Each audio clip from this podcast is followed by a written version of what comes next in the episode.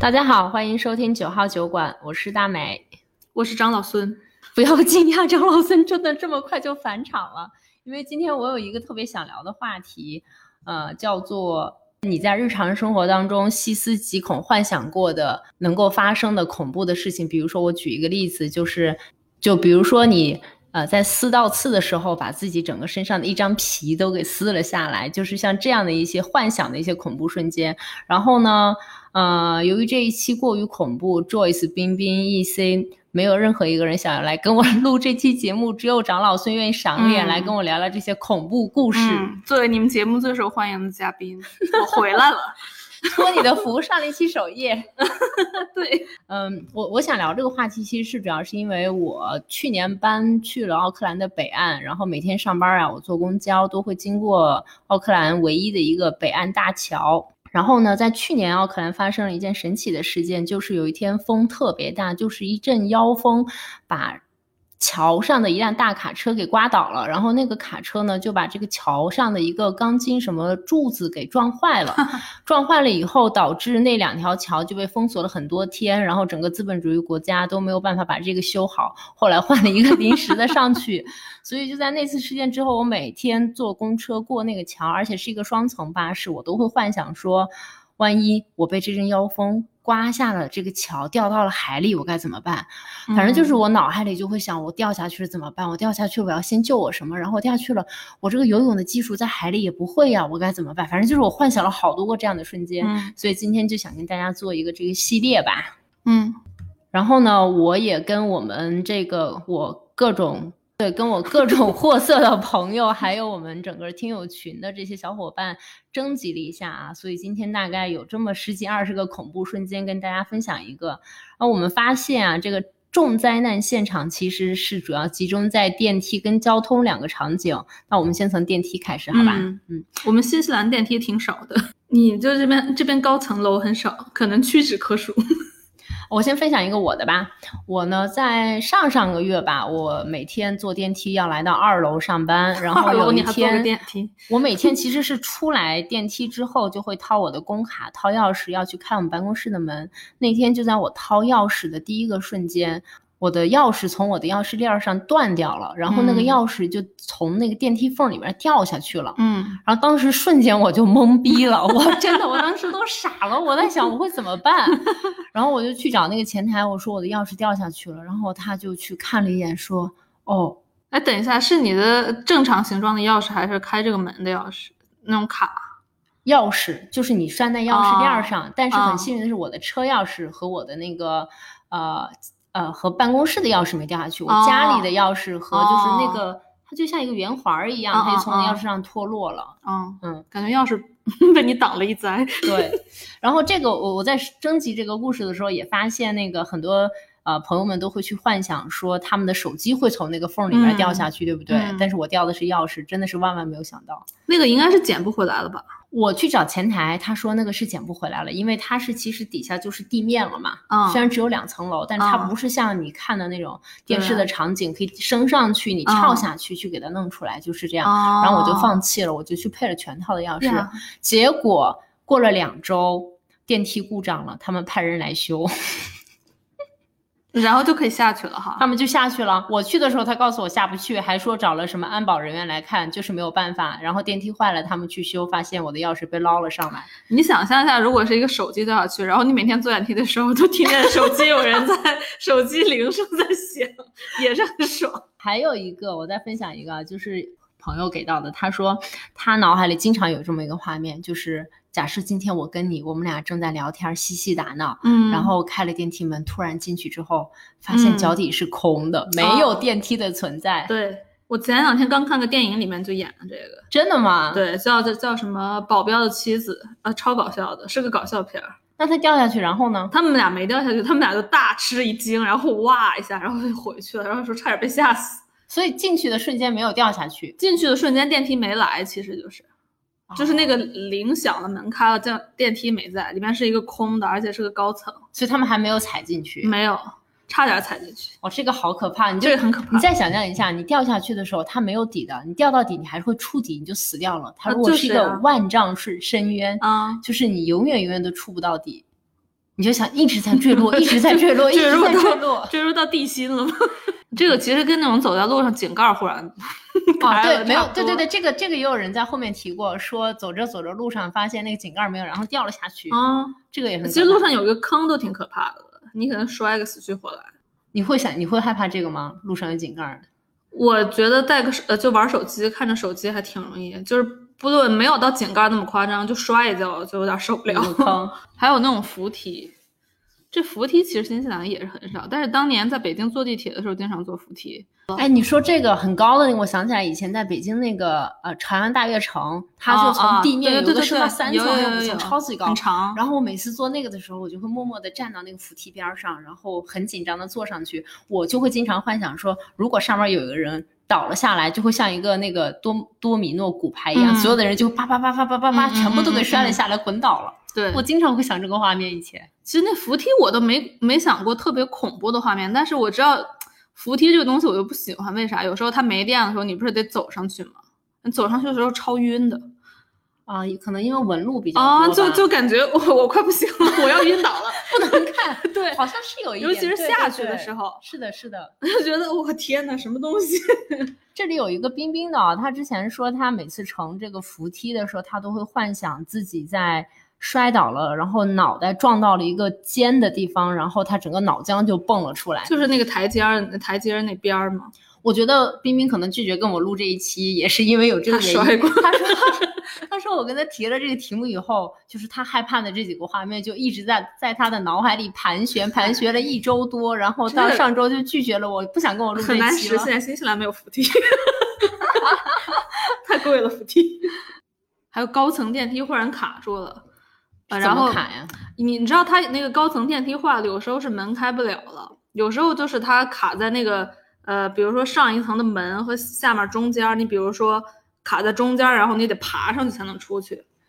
电就是等于电梯坏了，那就是相当于，比如说我我住一个高层，有四十层，我在二十层卡住了，对，上也上不去，下也下不去，你就要想象自己在那个黑暗的小竖条里边被卡在那个中间的部分，对，然后有可能它还会掉下去 这个也挺吓人的。哎，这个就是那种特别讨厌那种封闭空间的人，不是都会受不了吗？嗯嗯，我其实也挺害怕坐那种。呃，高层电梯，但是我特别怕坐的是那种观光梯，就特别是那种透明的，嗯。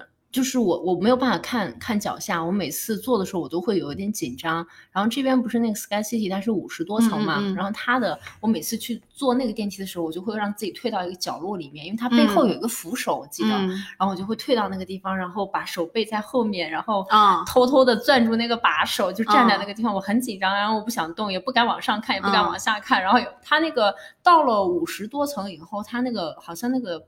电梯的门是变透明了还是怎么着，就能看见外面的风景了。哦，那么好。然后我就还是会很紧张，然后我也不看，我就这样。你就是恐高嘛？会有一些。然后对于那种透明的，我就更害怕。那电梯其实我觉得它最恐怖的就是它作为一个封闭空间，然后各种恐怖片儿啊、鬼故事呀都发生在电梯里。哎，你你刚刚那个是不是说有一个什么？你前两天看什么那个？那个那个并不恐怖，就是之前前段时间有一个帖子在网上特别火嘛，就是一个男的坐电梯，旁边有一个小学生，然后电梯坏了，然后他吓得拉裤子，然后最后被救出来的时候，大家都知道他拉裤子，拉裤子不可怕，可怕的是跟他 一起被困在里面的人，多么的无助，逃也逃不掉。对，然后我现在脑海里浮现了很多，就是鬼片里面电梯电鬼片里面在电梯里拍的。因为你电梯还有一个恐怖的地方，就是比如说你电梯外面是黑的，比如说那楼道没有开灯，嗯，然后那个门会自己慢慢的打开，然后你按它，它又关不住，然后这时候鬼很容易进来。哎，你这个让我想起来那个。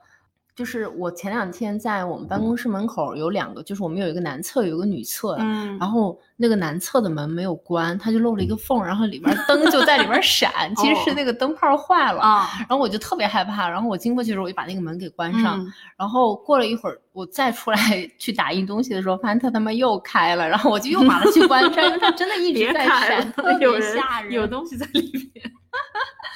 除了电梯以外，我觉得整个交通的场景也是重灾难现场，大型重灾难现场。第一个跟大家分享一下，是说这个人呢，他在上地铁或者上火车的时候，正好赶上关门，然后他就被夹住了。夹住了以后，最可怕的是他的上半身留在了车里，下半身留在了车外，而且上半身随着这个车开走了。就等于说你的脚卡在了地铁和站台中间儿，这个是挺可怕的，我觉得。这就是分尸了吗？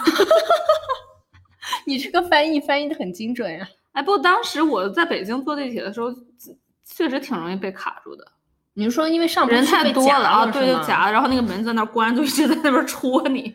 我记得我当时呃住在呃北京后边儿有一阵子是住在北京六号线靠近金台路那个地方。嗯嗯嗯，因为我们广告公司上班不是很晚嘛，嗯所以其实都是十点多到公司，我是错开早嗯高峰了。然后嗯有一天我去看牙医，我就早晨可能七八点钟吧，我就去坐地铁，然后我都当时都傻掉了，就是那个人多到我嗯根本进不去，因为嗯很多是从那个东东线过来的人，他嗯们会在起始点就满了。嗯然后我当时站在那个地方，三趟没上去，第四趟的时候是被我后面的人推着上到的地铁。嗯，对对对，我很少感受到这样的早高峰，但是那一次我真的是印象太深刻了。从那之后我发誓再也不早起，永远不出门。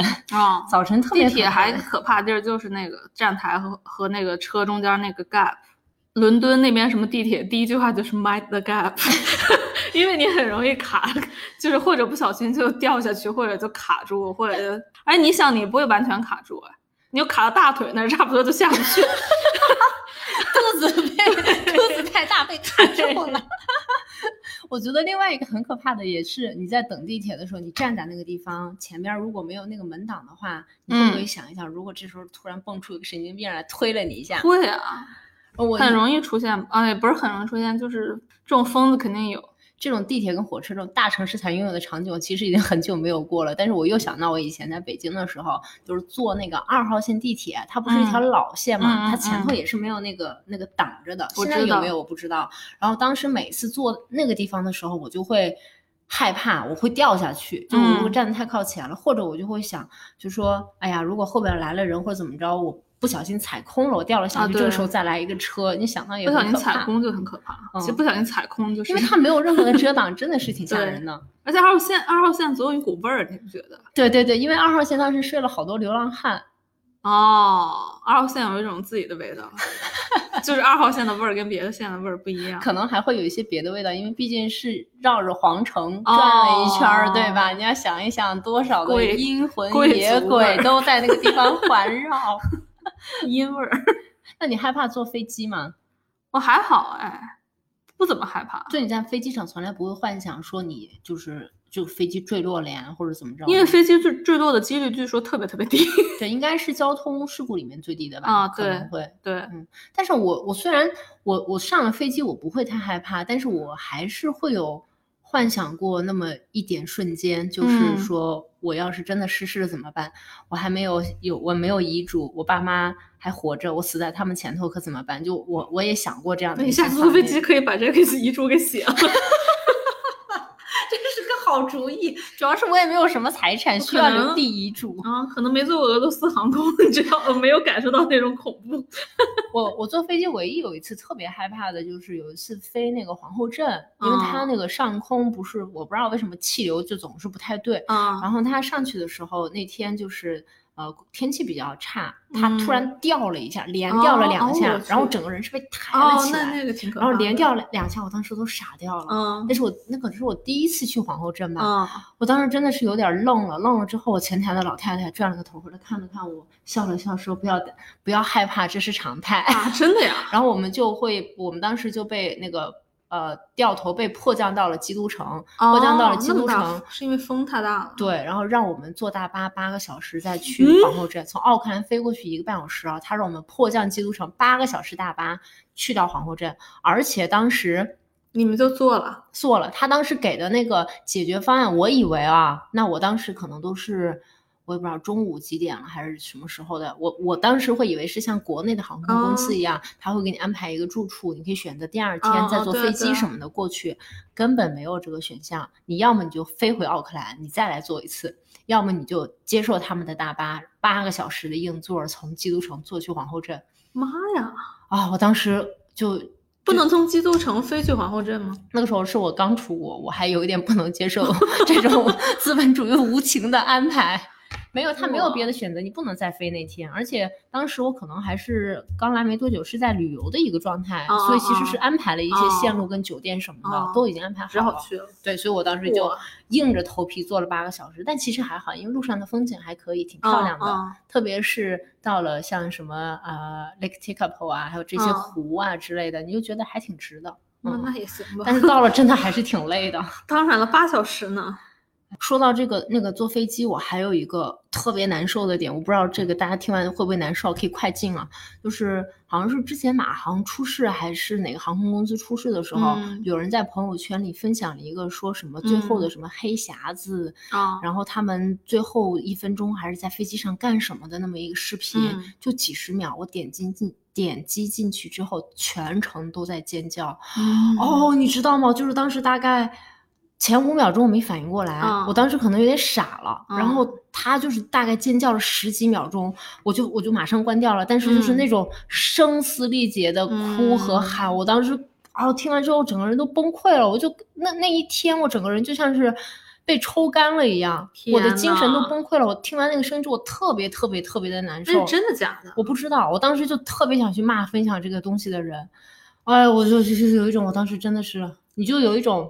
精神被击溃的那种感觉，第一秒钟我是相信他是一个真实的了，因为他实在是哭的太惨了，所以那个时候我真的以为他是一个真的，嗯，所以我就心里就有一点难受。但是后面我我不知道，反正可能当我冷静下来之后，我身体已经接受这种负能量之后，我就冷静了一下，我想也许可能不是吧，因为毕竟那个事件一直也没有一个清楚的解释嘛，所以就有可能拿有人拿了一些什么样的素材之类的去搞了一个这么东西。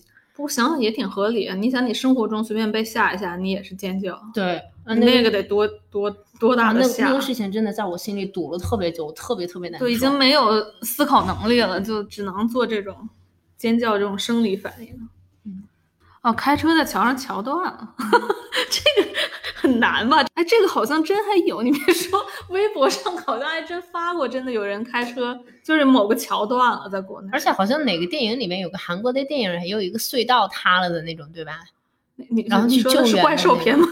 不是，之前有一个韩国电影，我叫什么我已经不记得了，他就是讲那个人开车，然后那个隧道也是一个豆腐渣工程，突然就断了，把那个人卡在里面，然后从外头要进去救援他的那个事情。那你说到这儿，我都想起有人开车地那个忽然地震，地地给裂了，裂了，他 掉到地缝里吗？对啊，真的是无限接近地心啊，这太可怕了。这种事儿感觉恐怖片也拍过，就开车途中就什么事儿都能遇着。哦，其实开车还有就是，不是新西兰好多那种山路都是那种沿海的嘛？嗯，然后我不知道。你你有没有这个感觉？就是你其实有的时候，他你就会感觉在那个悬崖边上，嗯，还是会有那种觉得我操，我开没有开好这一步，可能就会掉下去的那种错觉。那个好像还好，我但感觉比较容易塌方吧，旁边开车不经常有，但有如果是天气特别差的时候，我有过那么一两个瞬间。我记得我当时小时候跟我我们家人旅游去五台山的时候，五台山有几个那个山，就是山路特别险。经常有车开，而且雾特别大，经常开着开着那个车就直接下去了，这种也挺可怕的。就是有时候你坐在那个车上，然后它就在那个山很高的那个边儿上那个道开的时候，尤其拐弯的时候，旁边那旁边有车，两个车在过的时候，路很窄，很容易就哎 我去，我的天呐，这一期无限负能量，自己聊着都要聊不下去了，怪不得他们都不想跟我聊。我忽然我忽然想起来有一件事，就是我当年和我几个朋友去。呃，云南那边那个怒江那边旅游，然后我们就就是那个地儿特别特别偏远，基本没有游客，就是只有那种 神经病或者徒步的那些人才会去，然后就坐个骑十几个小时车去那个怒江边上一个村里，全是藏民，然后我们就爬了一个山，然后爬爬爬迷路了，然后带跟我们一块儿带跟我们就带我们玩一个当地的人，他就从山的另一边过来，就带我们走去了另外一边山上，然后就去了一个他朋友家，然后我们一下。一到他们家就开始喝酒，就他们他们全狂能喝，然后喝到半夜十二点，他开车拉我们下去，他全程醉酒开车在山上飙那种，然后所有人都很害怕，但是他们说没关系，他车技非常好，他每天都醉着酒开车，然后那一路真的吓死了我们几个，就是临死前的自我安慰吧，就那个人一直就是狂飙，而且是晚上，山上也没有车，没有灯。一直给我们飙下去了。我们几个就是腿软的走出去了。提醒大家喝酒不要开车啊。嗯但是可能山上的人跟我们不一样。下一个交通的这个，还有一个就是多年以前，在我还在干广告的时候，当时有一个澳大利亚维多利亚墨尔本地铁公司的广告片叫《Dumb Ways to Die》，它就是呃一个特别可爱的动画片，在前面列举了各种死法，比如说你去玩一个蜂蜜的一个呃那个叫蜂窝还是蜂巢，然后被蜜嗯蜂蛰死了，或者嗯说你去拿那个面包去在 toaster 那个里面去烤面包，不小心手触电啦，或哦者是说。这个我要说一下，就是你烤面包机千万不要拿叉子进去戳那个面包片儿，就有时候你面包片儿会卡住嘛，它那个就是你叉子一插，可能就是整个就触电了。我是真的是有这样的可能性有呀，的因为我有一次，之前有一次在公司，我的面包片儿卡住，我拿想拿叉子戳，被旁边的人强烈制止，哦然后我就记住了。哇塞，这个我还真不知道。他刚刚拍的就是，他其实拍的就是这个。OK，我以为他是手进去，我没有看到叉子。OK，反正继续啊，就是他会前面讲很多这种非常愚蠢的死法，但是最后他是落到了就是提醒大家啊、比如说你不要戴着耳机过马路啊，嗯或者是说你在。就是你开车的时候，如果前面是一个 stop 的那个标志，嗯代表有火车要经过，那你就停下来，不要去抢，或者是不要从旁边绕道过去。嗯然后就要不然会被车撞死啊，就是类嗯似于这种的一些交通提醒吧。我我嗯个人非常非常喜欢这个动画片，我觉得如果呃我也把这个链接一会儿贴在那个 show notes 里面，大家要是喜欢的话，也可以去看一下。然后说到这个高速路上也很可怕。高速路怎么了？高速路之前就是看那个《死神来了》有一个镜头，我一直记忆多年，无法忘怀。就是你前面，如果你开车，你前面是一个那种运货的大卡车，然后它是后面绑了一车钢筋那种棍儿，特别长的那种，就建筑用的钢筋材料。然后那个绳子可能会松嘛，松了就是有一根就就飞出来了，然后飞出来直接就戳在你的车上面。戳在我的车还是戳在我的人身上 当然是在《死神来了》直接是穿过你的身体。？Oh my gosh！我死神来了，我也有个印象特别深的，就是就是有一集是那个呃，他们几个人去洗车，就洗车不是国内那种坐下来，他们给你几秒钟服务给你嗯擦完那种，就是都是有那个像一个大机器一样，你要把车开进去，停在它那个轨道上，然后它轰隆轰隆开始自动给你洗的那种。然后那里面那一集就是讲那些人那那几个人开进去洗车的时候，哪一个地方漏水触电，然后他们几个人就都死掉了。嗯看了那集之后，我现在在新西兰每一次去洗车的时候，我只要停到那个轨道上，我都会幻想这个画面。我每一次都会就是把那个所有的门窗都摁一下，确保我嗯所有的车窗都关上了，我才敢。就是说，就是安安静静的坐在里面，我就会觉得很害怕。就是那个那个镜头对我造成的影响特别大你。在家手动洗车呗？那真的已经很久没有去过那个地方洗车了，可能可能新西兰也比较干净吧。你别说，我还挺喜欢那个洗坐在洗车的那个里边儿的。我我回去把那个镜头扒出来给你看一下，你先看一下，你再告诉我。很多什么 FBI 的对话都是在那个车里洗车的时候车里发生，或者什么交易。屏蔽信号是吗？而且那个东西抽打你的车，你就感觉自己进入了另外一个空间。哎，你刚刚说那个钢筋条插入身体的那个，哎呦我的天呐，是不是那个山村老师也有一个对？山村老师也有啊，里面有个老头在最后结尾的时候从二楼掉下来一根儿，他在马路边就被插在那儿了。哦，你说这个，我想起来那个前两就这两天不是那个啊、那个那个致命女人又更新了嘛？第二季，嗯它里面不就是有一集他的邻居来他们家偷听，爬在了那个二楼、对掉下去，被那个剪刀从身体整个扎了过去吗？哎，说到这种爬，嗯，我之前其实还挺喜欢看，虽然我本人户外运动一啥都不行，就是很挺喜欢看攀岩那些的，还有那些就是在山上滑雪了什么的那种，真的很容易死，就尤其是攀岩，攀岩那个徒手攀岩那个电影就是嘛，就被大山带走了，真的好多好多人都那个掉下去了。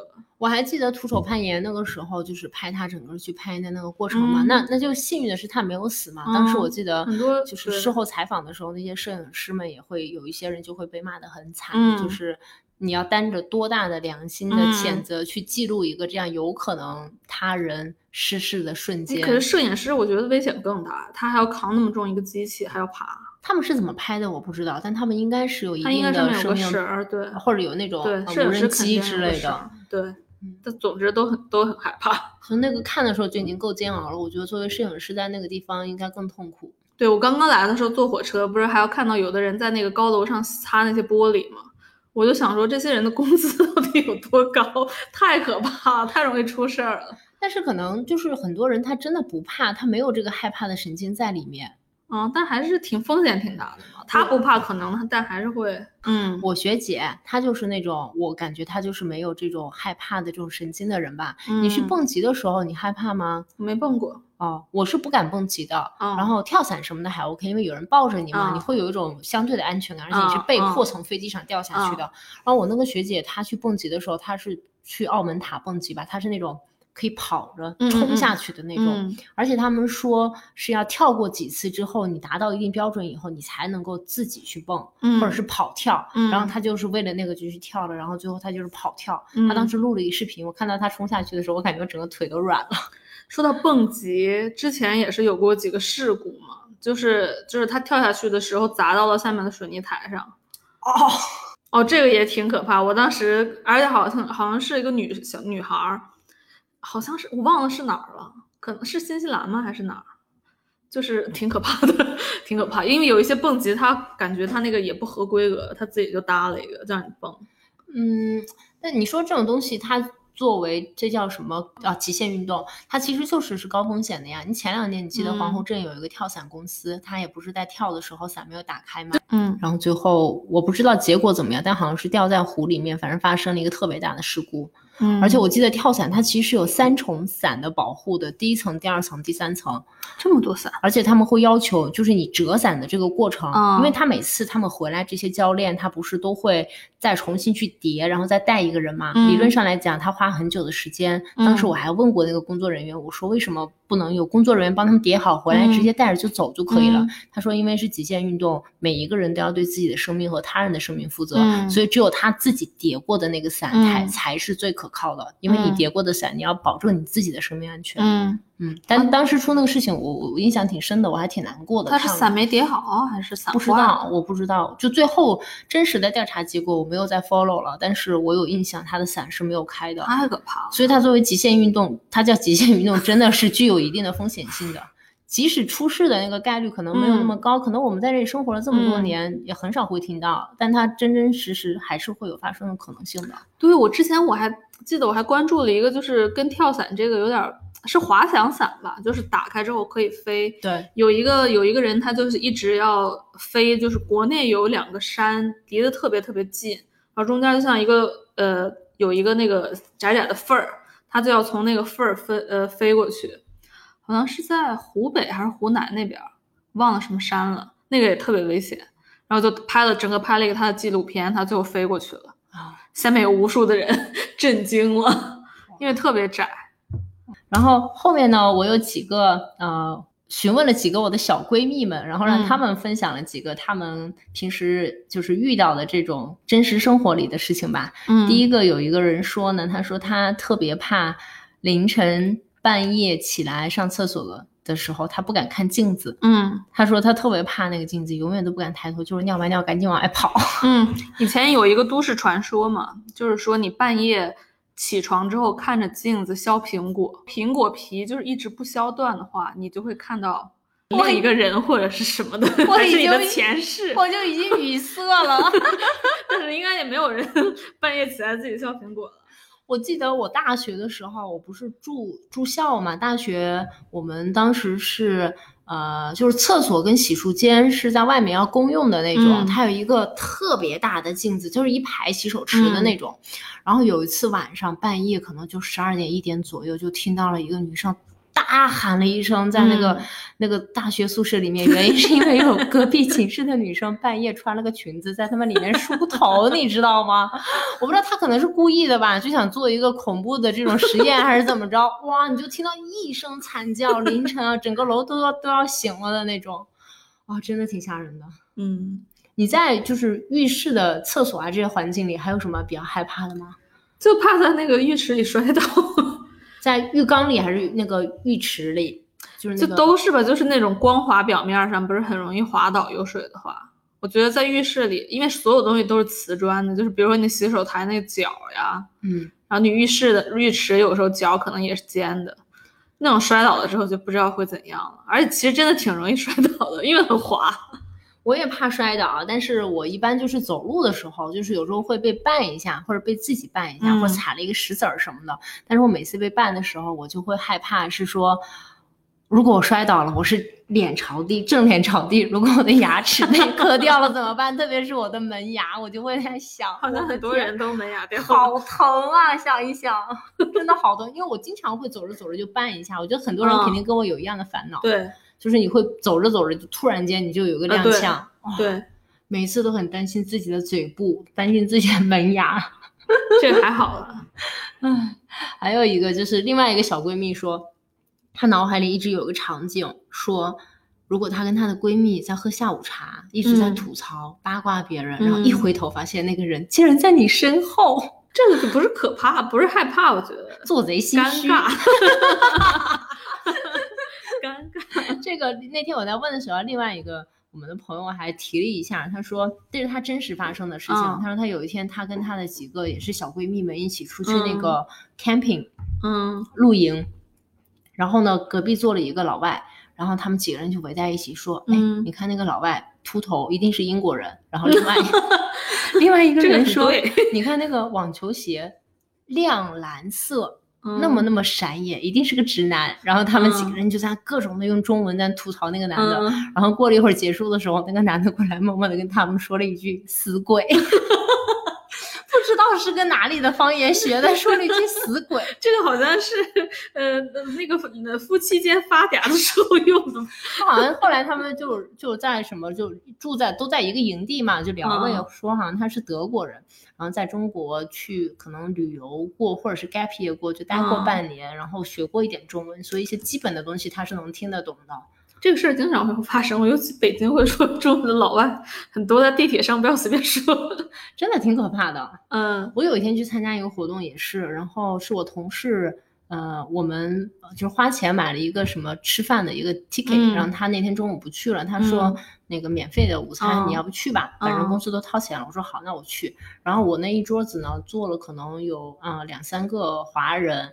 然后剩下的都是老外，嗯然后就大家就聊天嘛，聊聊聊聊巴拉巴拉聊一路聊一路聊聊一路，然后最后快结束的时候，我旁边那个有个老大爷就嗯跟我说，他说我会讲一点中文，我以前在济南教过书。嗯啊，我当时就想，哇，好厉害呀！因为那天是一个跟嗯中国相关的一个场景嘛，所以他们去的很多都是对中国感兴趣的人。嗯然后我当时就就啊，respect respect，做老师在济南，而且他是九几年的时候去的，哦，还特别特别早。但是他说他太多年了，他其实已经忘得差不多了，嗯但你能听出来是那种很标准的北方发音。嗯我知道，前两天我们公司有一个老太太也是忽然 过来跟我说话，说我会说中文，我说啊，是真的会讲中文吗？然后就只好和她说了一段儿。嗯会，她说她之前在中国学过，啊，专门去学的还。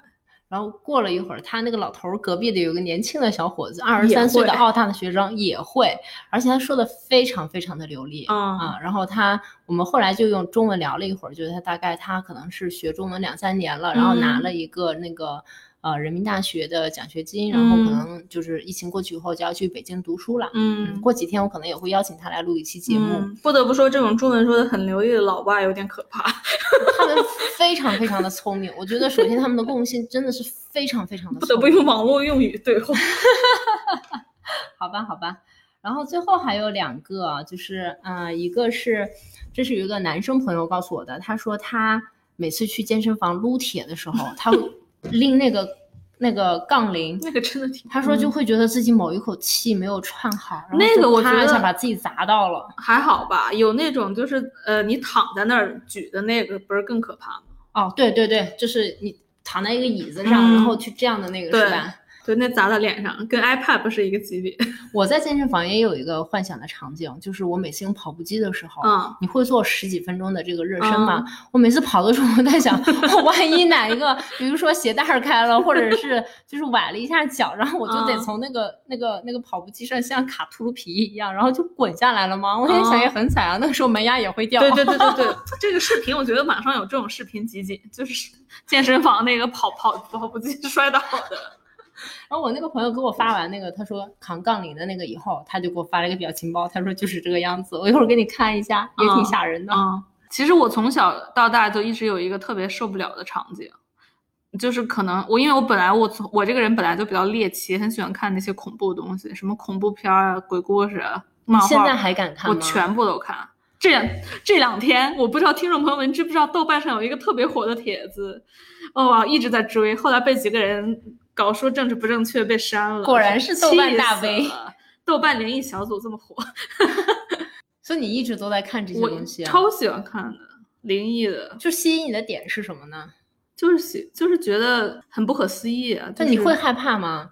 我不怎不不怎么害怕，就像比如说像什么贞子啊之类的，不害怕。我看鬼片经常留到半夜十二点看。你就是那种没有这种害怕的那个那种那种细胞存在的人，对不对？我其实自己遇到的时候也害怕的，但是我就是很好奇。就很喜欢看那些猎奇的东西。我觉得我就是一个挺有好奇心的人了，在你这儿我啥也不是。然后就说到我从从小到大一个最一个一个恐怖片，就是击中我的内心的一个地方。它也不是恐怖片啊，它就是一个猎奇片。就是一个男的在 torture 另外一个人的时候，他会把那个针插到你的指甲、指甲盖儿和指甲肉中间，每一个手指都插。然后那个镜头深深的刺痛了我。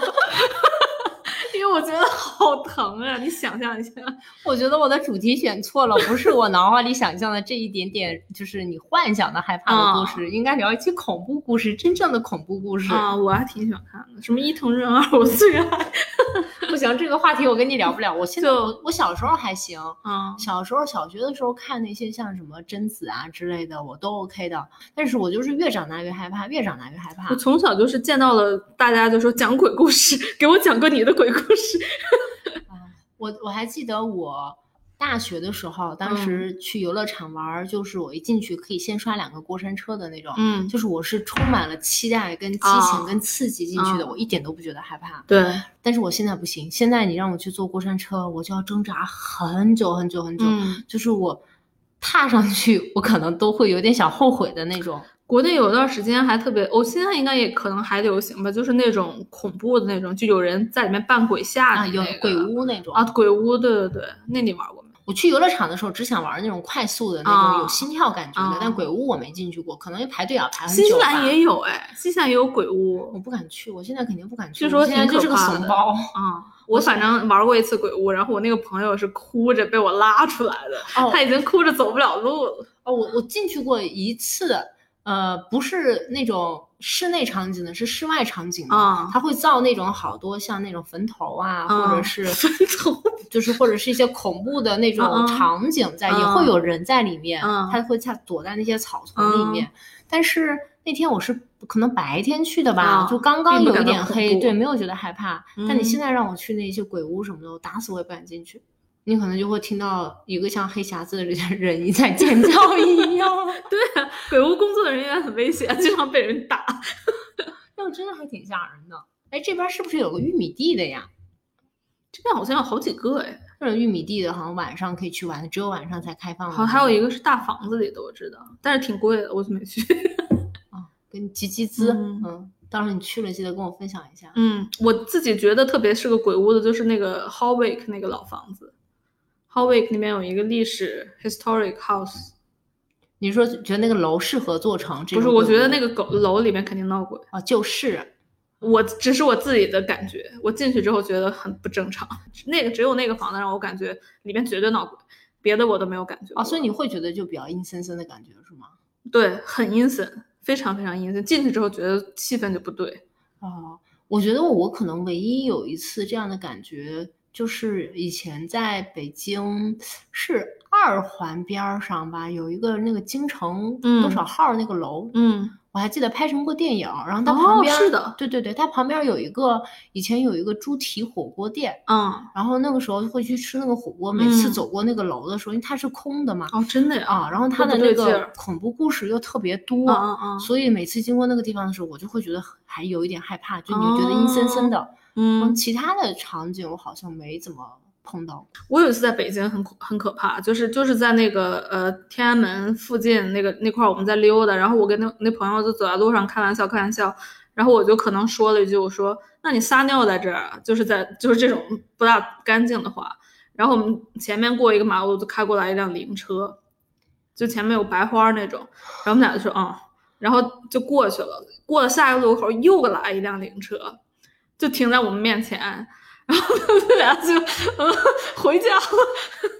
那个我就觉得就挺不对劲的这个好吓人啊！啊，而且是特别繁华的地方。就是在长安街附近对，就在长安街上。对，我其实特别害怕，你说起灵车来，我想起来，就是你知道新西兰的山路上是没有灯的嘛，嗯对吧？所以晚嗯上出去你又没有灯，你就是一嗯片漆黑，你只能看见车灯，对就会有那辆大车，为了让大家看清它的体嗯积跟距离，它会把那个比如说一个卡车的四边全部都包上那种灯。对，我第一次看到这个车的时候，我真的是我我我如果是在开车，我的脚都已经啊都是颤抖了。当时就是那个车过来，我就觉得是个灵车向我们开过来灵车哪。有那么豪华你？知道你在一片漆黑里面什么都嗯没有，突然间有一个卡车几个边儿全都亮着灯的车向你开了过来，你就觉得很可怕。其实新西兰那个冬天晚上开车挺爽的，因为就是所有地方所有路边都会起雾，然后就一片白茫茫的雾里你在开车，对对，你会边 开那个雾就从地面上升了起来，对，还挺有意思的。窜来窜去的。我其实还有一个电梯的恐怖故事的，我在那个我们啊、请大家收听我的节目《老不休》里边的那个恐怖故事。那个我之前在天津的时候，大上大学，然后我就是晚上下了下了课去准备找个家教工作，然后那个家教公司介绍公司就是在那个一个高层的，大概是十几层，我忘了十几层了，反正十几层。我就是它有两个电梯进去之后，左边一个，右边一个。然后我就上了那电梯之后，上去跟他们聊完，说有没有什么活儿干嘛的，我就准备下去了。然后下去的时候，就是感觉上是有人在一层把所有电梯按钮都按了一遍，我那电梯不下反上，而且可怕的是那个高层只用只用到我在的那层，上面全还在装修，有两上面两三层在装修，再往上就是全黑。然后我那个电梯每上一层停一下。我刚开始的时候，就下面还看到装修，然后有一层还有一个人光着衣服在那边装修，然后开，然后我就在那边狂按关关关关关，然后就每一层他都要开，然后我后面就不敢睁眼，就是在那边狂摁那个关。后来到了那个顶点了，就是那个门开了之后，我发现对面那电梯有人，我正好看见了，我就歘一下子冲过去了，挤在了人群里。哦，哎，你说这个，我想起来了，我在北京还经历过一次。我当时在找房子，嗯我还有第二个让我觉得很诡异的楼，我不知道听众朋友们有没有在北京的知道这个楼的。当时是在呼家楼旁边的一个高层，可能没有很高，有点像可能是那种塔楼吧，以前的嗯那种。那个楼呢，从进到电梯到我去看那个房，我都是浑身难受的，而且那个哦房子很便宜。啊，当时我们去的时候，你就感觉那有问题那个那个电梯里面什么都没有，然后好像是有点绿色，还嗯是很破旧，有点像那种墙面在剥落，又露出一点金属生锈的那种感觉。然后进去以后，从开那个门，我现在讲我身上都起鸡皮疙瘩了，哦我又想起那天来你了。感觉应该挺敏感的。我进去那天之后，我当时跟我朋友去看的，然后进去之后，我们俩什么话都没有讲，哦从进了那个电梯，看完那个房出来之后，我们互相就说这个楼不这个楼不能住。我操！我现在我现在真的起鸡皮疙瘩了。就那个楼，我当时真的是有那么瘆的感觉。就刚才说那个京城多少号那个，只是嗯说因为听了很多，嗯你从嗯外面走的时候，你会内心有一点害怕，洗了脑嘛。但那个就是从我进到了那个楼，我就觉得害怕。哦然后后来，因为当时可能我们刚工作也没有什么钱吧，所以可能嗯那个时候看到可能一个两居还是三居，可能也就四千多人民币之类的，我我记不太清了，就觉得很合适，然后就很嗯好奇，而且嗯看的地点、位置什么都很好，然后我们嗯就去了，真的不行哇哇！我现在有点想不起来我跟去谁看的，我回去问一下。哇哇，我真的起那是有中介带你们去的吗？对，有中介带中我们去介什么都没说。没说，什么都没说，但那个嗯楼就是从你进去你就感受到它不对了。哦，但我这个体质跟你那个朋友没法比啊，跟那个、啊对对叫什么来着？墨菊。啊，墨菊老师，嗯真建议大家去听一下老不休的这一期节目，就是恐怖故事的那一期，还挺挺精彩的。嗯，很精彩。嗯最后，呃，可以跟大家分享一个，呃，是一个美国的，他说是纪录片吧，但我觉得也不知道是 真实还是假的，反正叫做《One Thousand Ways to Die》。对，它就是会呃拍摄各种各样的死法，出了好多季。嗯里面我那天快速的又去翻了几集镜头，有一个印象很深的就是有一个女的，呃，特别依恋手机，然后有一天她去中医做针灸，她就正面插了好多，嗯然后就脸上呀，还有什么血，就是呃胸旁啊，还有这些什么胸腔这些位置差了很多，嗯然后他就去够那个手机，然后整个人翻了下来，然后所有的针都扎到了身体的体内，然后就嗝屁了。好烦啊！我觉得这些真的是还挺吓人的。那个觉得我觉得就是个猎奇节目，因为我记得有一期是有一个人放屁，然后点火，然后爆炸了。就是把那些幻想中的东西把它拍了出来，嗯对不对？